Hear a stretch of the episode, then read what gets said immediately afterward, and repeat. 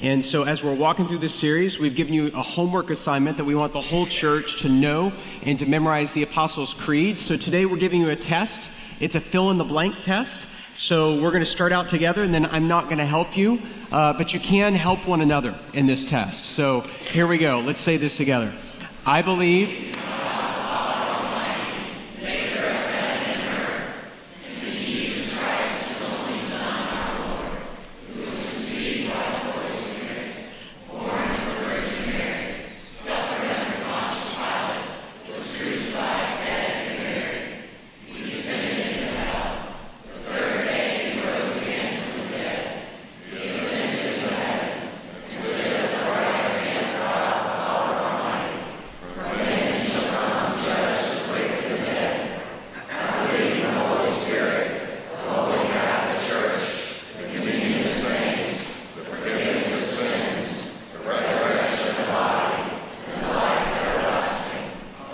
Give yourselves a hand. Turn to your neighbor and say, Good job. And why don't you go ahead and grab a seat? I mean, I noticed a few kind of like tricky train wreck moments, like was it Holy Ghost or Holy Spirit? Does Jesus sit at the right hand of God or does he sitteth at the right hand of God? Although I'm not sure what sitteth actually means. We'll use some old King James language in there. But hey, today we are going to talk about that part of the creed and that part of the Bible, that quite frequent part of the Bible where it talks about Jesus being seated at the right hand of God. And in that pattern back and forth where we're talking about because I believe I will, it's like this today. Because I believe that He sits at the right hand of God the Father Almighty, I will trust that God is in control. Do you struggle with control? Do you try to wrestle it back from God? Say, God, I trust you, and then you just take it right back? Well, there's no greater part of the Bible for me that captures the majesty and the glory of what it means to trust God than Romans chapter 8, where it says this I consider that the sufferings of the present time are not worth comparing to the glory about to be revealed to us. For the creation waits with eager longing for the revealing of the children of God. For the creation was subjected to futility not out of its own will, but out of the will of the one who subjected it in hope that it might be set free from its bondage to decay and will attain the freedom of the glory of the children of God. We know that the whole creation has been groaning in labor until now. And not only the creation, but we ourselves who have the first fruits of the Spirit groan inwardly while we wait for adoption, the redemption of our bodies. For in hope we were saved. Now, hope that is seen is not hope, for who hopes for what is seen? But if we hope for what we do not see, we wait for it with patience. And likewise, the Spirit helps us in our weakness, for we do not know how to pray as we ought to. But that Spirit, very Spirit, intercedes with sighs too deep for words. And God, who searches the heart, knows the mind of the Spirit, and the Spirit intercedes for the saints according to the will of God. For we know that all things, all things work together for the good of those who love God and who are called according to his purpose. For those whom God foreknew, he also predestined to be conformed to the image of his Son. And those whom he predestined, he also called. And those whom he called, he also justified. And those whom he justified, he also glorified. What then are we to say about these things? If God is for us, who could be against us? He who did not withhold his own Son, will he not also give us everything else? Who will bring any charge against God's elect? It's God who justifies. Who's in a position to condemn? Because it's Christ Jesus who died, who, yes, who is raised, who is seated at the right hand of the Father, who intercedes for us. What then will separate us from the love of Christ? Trouble? Hardship? Persecution? Famine? Nakedness? Peril? Sword? No. No, in all these things, we are more than conquerors through him who loved us.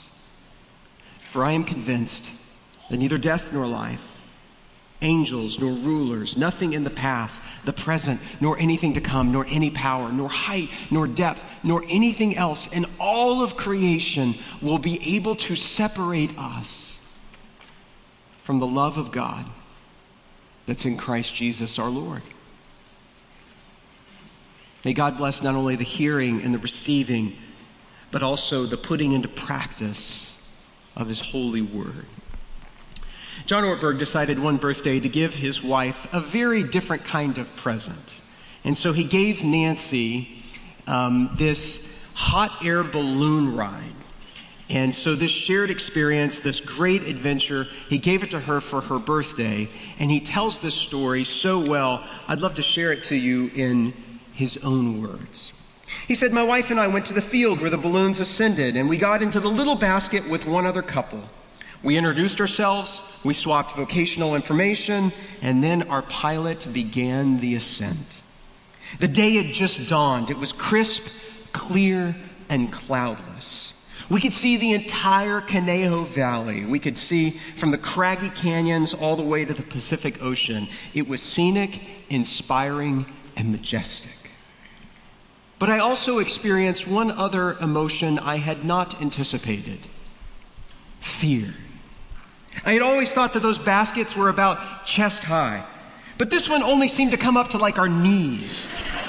One good lurch would be enough to throw someone over the side, and so I held on with grim determination and white knuckles. And I looked over at my wife, who does not care for heights, and relaxed a bit, knowing that there was someone in the basket who was more tense than I was. I could tell because she would not move. Not at all. During part of the flight, there was a horse ranch on the ground directly behind her. I pointed it out because she loves horses, and without turning around or even pivoting her head, she simply rolled her eyes back as far as she could and said, Yes, they're lovely. About this time, I decided to try to get to know the kid who was flying this balloon. I mean, I realized I could try to psych myself up into believing that everything would be fine, but the truth was that we had placed our lives into the hands of this pilot. Everything depended on his character and competence. I asked him what he did for a living and how he got started flying hot air balloons. I was hoping that his former job was to be one full of responsibilities, a neurosurgeon perhaps, or maybe an astronaut who missed going up into space. I knew we were in trouble when his response to me began, Dude, it's like this. He didn't even have a job. He mostly surfed. He said the reason he got started flying hot air balloons was he'd been driving around in his pickup when he'd had too much to drink, crashed the truck, and badly injured his brother. His brother still couldn't get around too well, and so watching hot air balloons gave him something to do. By the way, he added, if things get a little choppy on the way down, don't be surprised. I've never flown this particular balloon before. I'm not sure how it's going to handle the descent.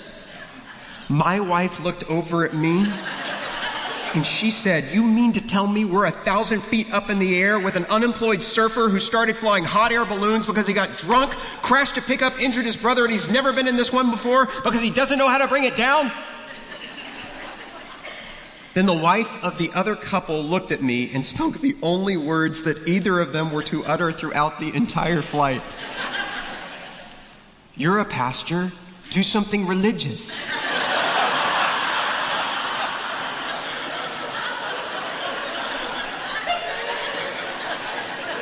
So I did. I took up an offering. There's only one question that really matters when you get into a hot air balloon Can I trust the pilot? There's only one question that matters when you go down to Hartsfield Jackson Atlanta Airport and you board a plane Can I trust the pilot? There's only one question that ultimately matters as we fly on this spaceship Earth through all of the universe Can I trust the pilot? You and I live with the illusion that we're in control, but we know we know that the vast majority of our life is beyond our control. And I love how Max Lucado puts it. He said, God's answer for troubled times has always been the same heaven has an occupied throne. When we say in the Bible that he ascended into heaven and he sits at the right hand of God, that is code language for saying that Jesus, if we were going to put this in today's language, that he's sitting in the pilot seat, that he's in control, that he has the authority to do what needs to be done. And the question is do you trust him?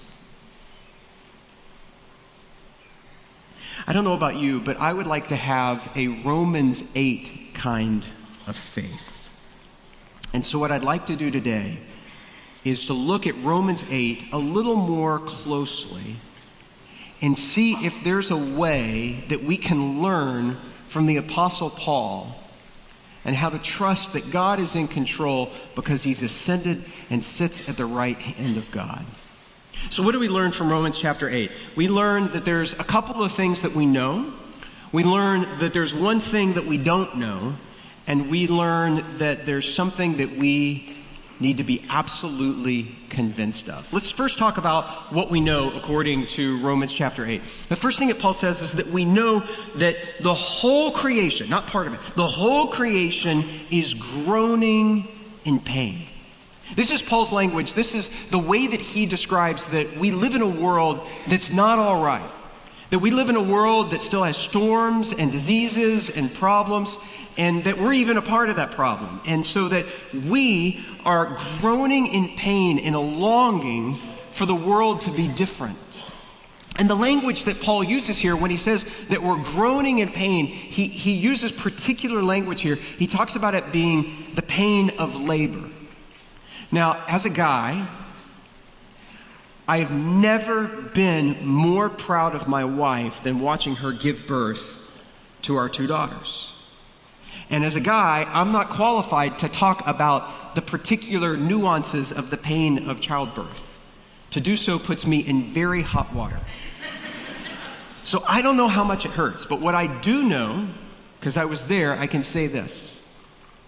It was not ordinary pain not just because of the extent of the pain, but because the pain was leading somewhere. It was a pain that was filled with anticipation.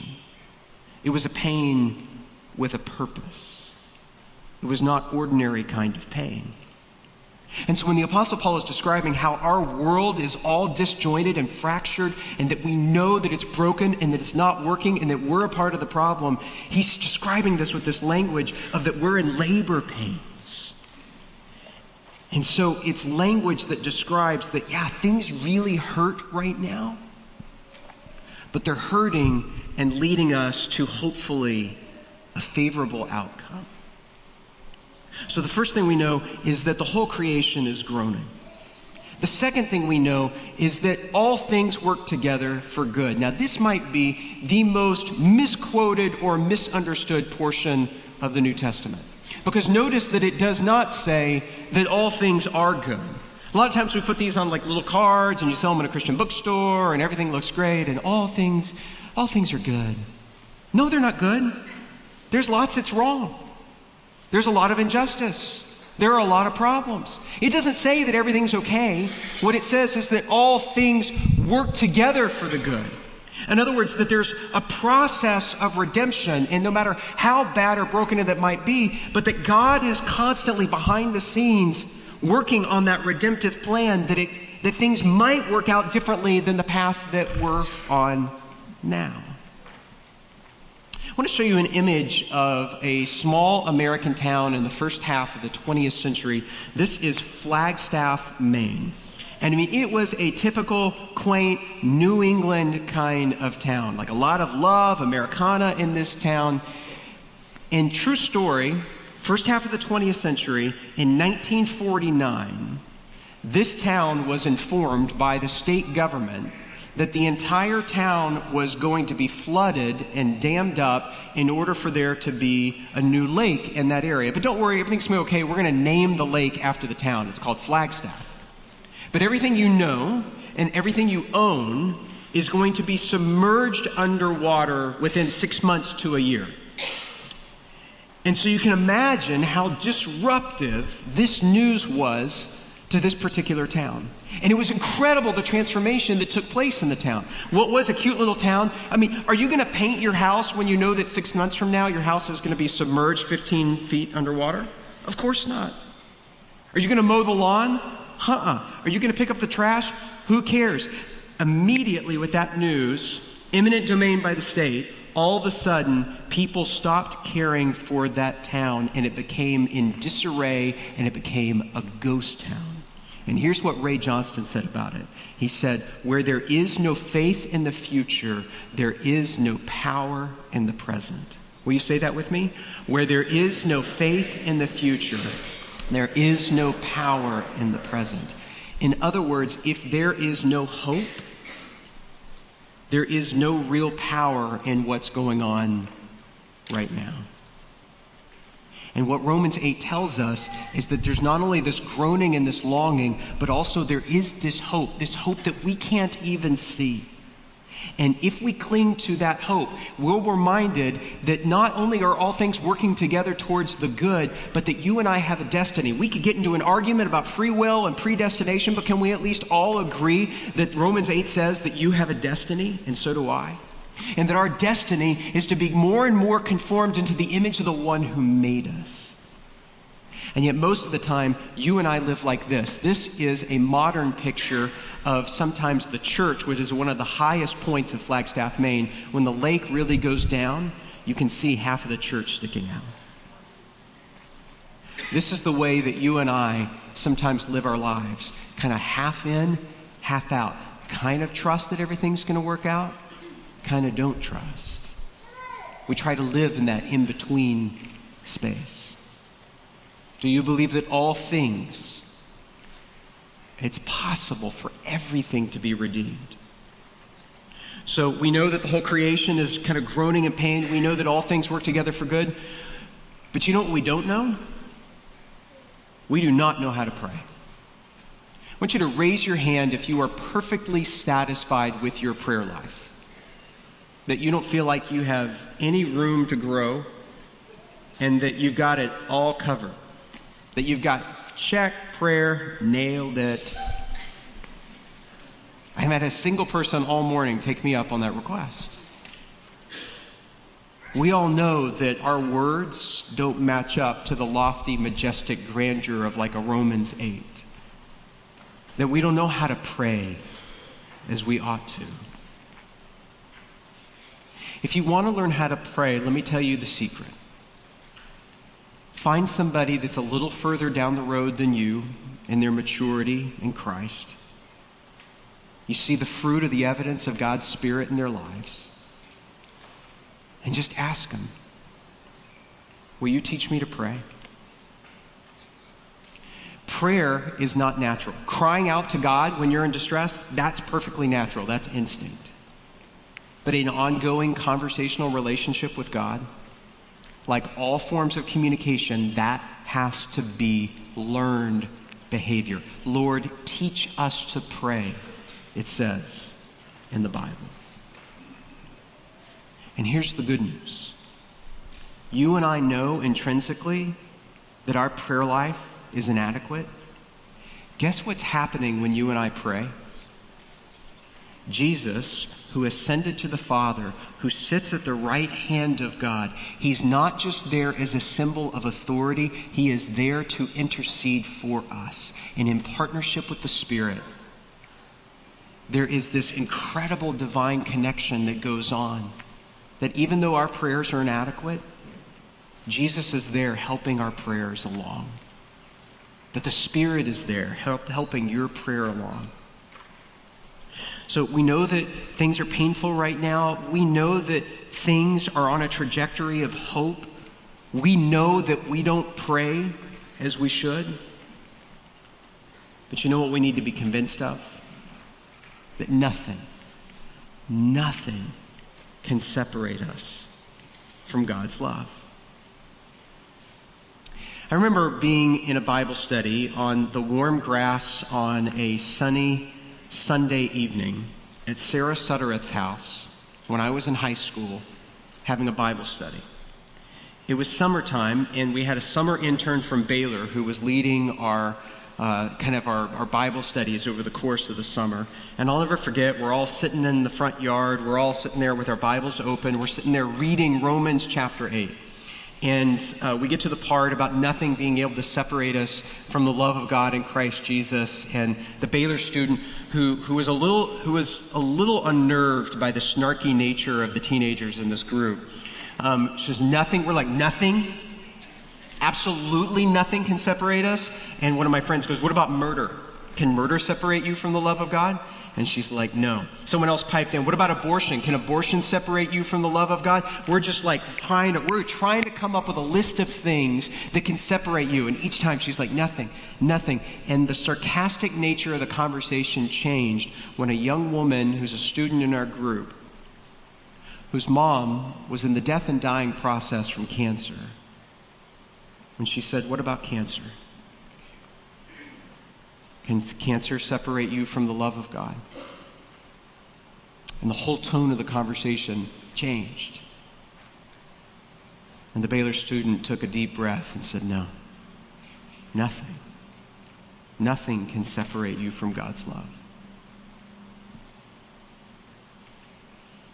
When our girls were little, we would often let them go pick a book off the bookshelf and then hand it to one of us to sit and to read. And one of the books that every once in a while they would pick off the shelf and hand to their mother to read was this book called Love You Forever.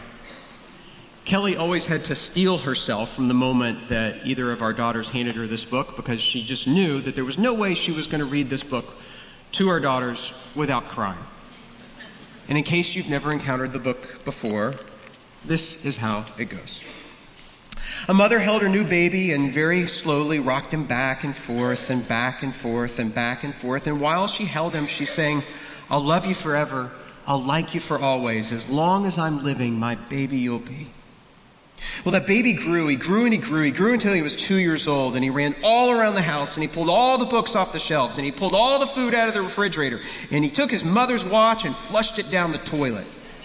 Sometimes his mother would say, This kid is driving me crazy.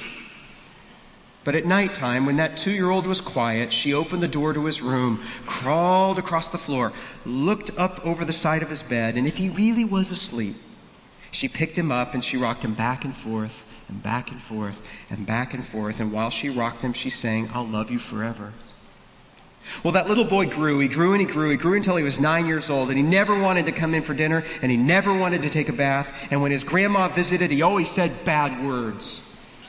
Sometimes his mother wanted to sell him to the zoo. But at night time, when he was asleep, the mother quietly opened the door to his room, crawled across the floor, and looked up over the side of his bed. And if he really was asleep, she picked up that nine year old boy and rocked him back and forth and back and forth and back and forth. And while she rocked him, she sang, I'll love you forever. Well, that boy grew. He grew and he grew. He grew till he was a teenager, and he had strange friends, and he wore strange clothes, and he listened to strange music. And sometimes the mother felt like she was in a zoo. But at nighttime, when that teenager was asleep, the mother opened the door to his room, crawled across the floor, looked up over the side of the bed, and if he really was asleep, she picked up that great big boy and she rocked him back and forth and back and forth. And while she rocked him, she sang, I'll love you forever. Well, that teenager grew. He grew and he grew. He grew until he was a grown up man. And he left home and he got a house across town. But sometimes on dark nights, the mother got into her car and drove across the town. And if all the lights in her son's house were out, she opened his bedroom window, crawled up a ladder, and crawled across the floor and looked up over the side of the bed. This isn't a little creepy or anything, is it? And if that great big man was really asleep, she picked him up and rocked him back and forth and back and forth and back and forth. And while she rocked him, she sang, I'll love you forever. Well, that mother, she got older. She got older and older, and one day she called up her son and she said, You better come to see me because I'm old and sick. And so her son came to see her, and when he came in the door, she tried to sing the song, but she couldn't finish. She was too old and too sick, and the son went to his mother, and he picked her up, and he rocked her back and forth and back and forth, and he sang this song I'll love you forever, I'll like you for always. As long as I'm living, my mommy you'll be. And when that son got home that night, he stood for a long time at the top of the stairs, and then he went into the room where his very new baby daughter was sleeping. And he picked her up in his arms and very slowly rocked her back and forth and back and forth and back and forth. And while he rocked her, he sang, I'll love you forever. I'll like you for always. As long as I'm living, my baby you'll be. There's a kind of love that doesn't give up. There's a kind of love that doesn't run out. A forever, eternal kind of love. And my question for you is Are you convinced of that love? That no height, that no pain, that no flood, that no disease, that no cancer, that not even death can separate you from that kind of love. You see, when you and I say that He is seated at the right hand of God, we don't just mean that He's in charge and that He's competent to do so. When we say that, we say that the one who is in charge also cares. That He cares enough for you and for me. He's no ordinary pilot. Do you trust him? Do you know him? Are you convinced? Let's pray. Our gracious and loving Father, we know that we are not in control. And yet we try to wrestle that control back from you and pretend and live as if our lives are the center of the universe. And yet, if we're honest, God, we know that this creation, this world, even ourselves, it's broken, it hurts, it's painful. And so I pray that you will give us a supernatural hope that everything, all things, can be worked out for your good and glory. Lord, our prayers fall short, they're inadequate. There's no way that our words can reach the very throne room of heaven, the holiest of holy places. Without you, we would not have access to our eternal Father. And so, Spirit of the living God, teach us to pray and intercede for us. And finally, Father, I pray for anybody here who's not yet convinced that in the quietness of their heart, they believe that there's something. That there's something that separates them from you and your great eternal love. And maybe it's something that they've done. Maybe it's something that they feel ashamed about. Maybe it's big, maybe it's small.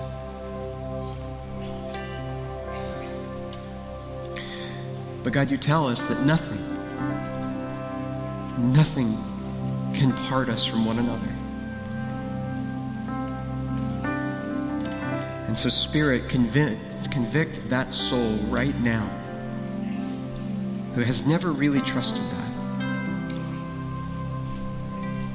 And help us now, all of us, to live in the confidence of who you are.